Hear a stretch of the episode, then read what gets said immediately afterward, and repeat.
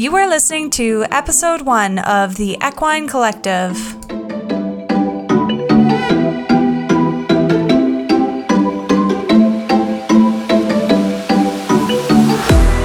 Welcome and thank you for tuning in to the Equine Collective, a weekly empowerment and explorative podcast for the dreamers, the innovators, and the rebels of our global equestrian community.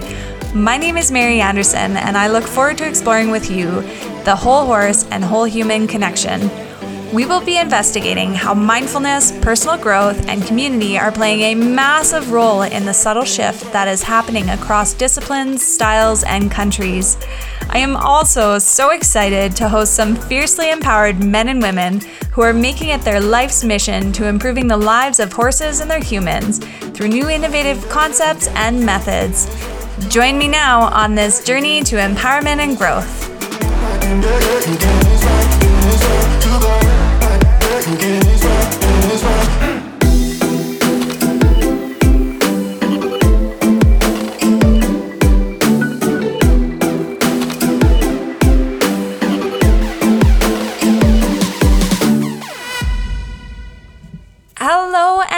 welcome to the very first episode of the Equine Collective podcast presented to you by Huckleberry Horse Co. My name is Mary Anderson and I am super excited to present you this new podcast. It has truly been a lessons learned, self discovery, and growth. And I want to send a huge thank you to all of my listeners and clients and your patience while I get this amazing, amazing project off the ground. Look at me, I can't even talk. I'm that excited. Over the next couple months, we'll be exploring the new movements of holistic horse new movement of holistic horsemanship that has swept across the equestrian community, as well as taking a deep look into what whole horse, whole human connection is and how this can help you with your relationships in and out of the saddle.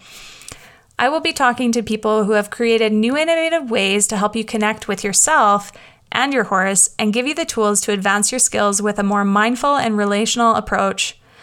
I am especially excited about the first few interviews because these are people who have personally inspired and mentored me on my journey. People that I draw a huge amount of inspiration and motivation from.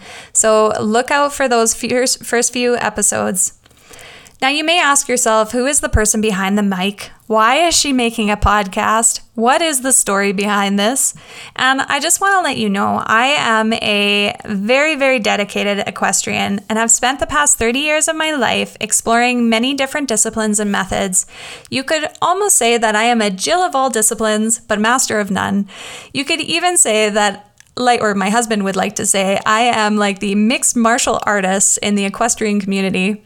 Now don't get me wrong this is not meant as a self-deprecating comment I am so loud and proud about this as it gives me an amazing opportunity to not limit myself to one corner of all that there is to know about horses.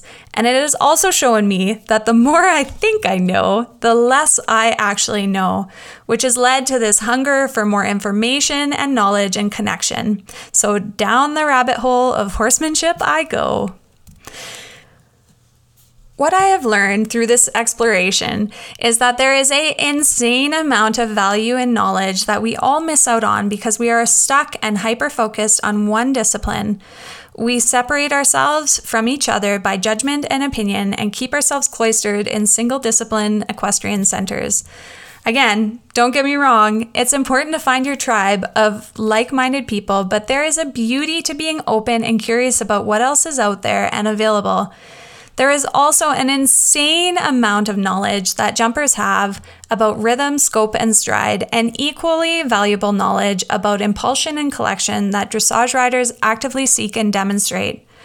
There is also equally a ton of information and knowledge that we can glean from the Western disciplines, including but not even slightly limited to how to just let go of the reins and enjoy the ride or the fiercely supportive family like communities of the polo clubs.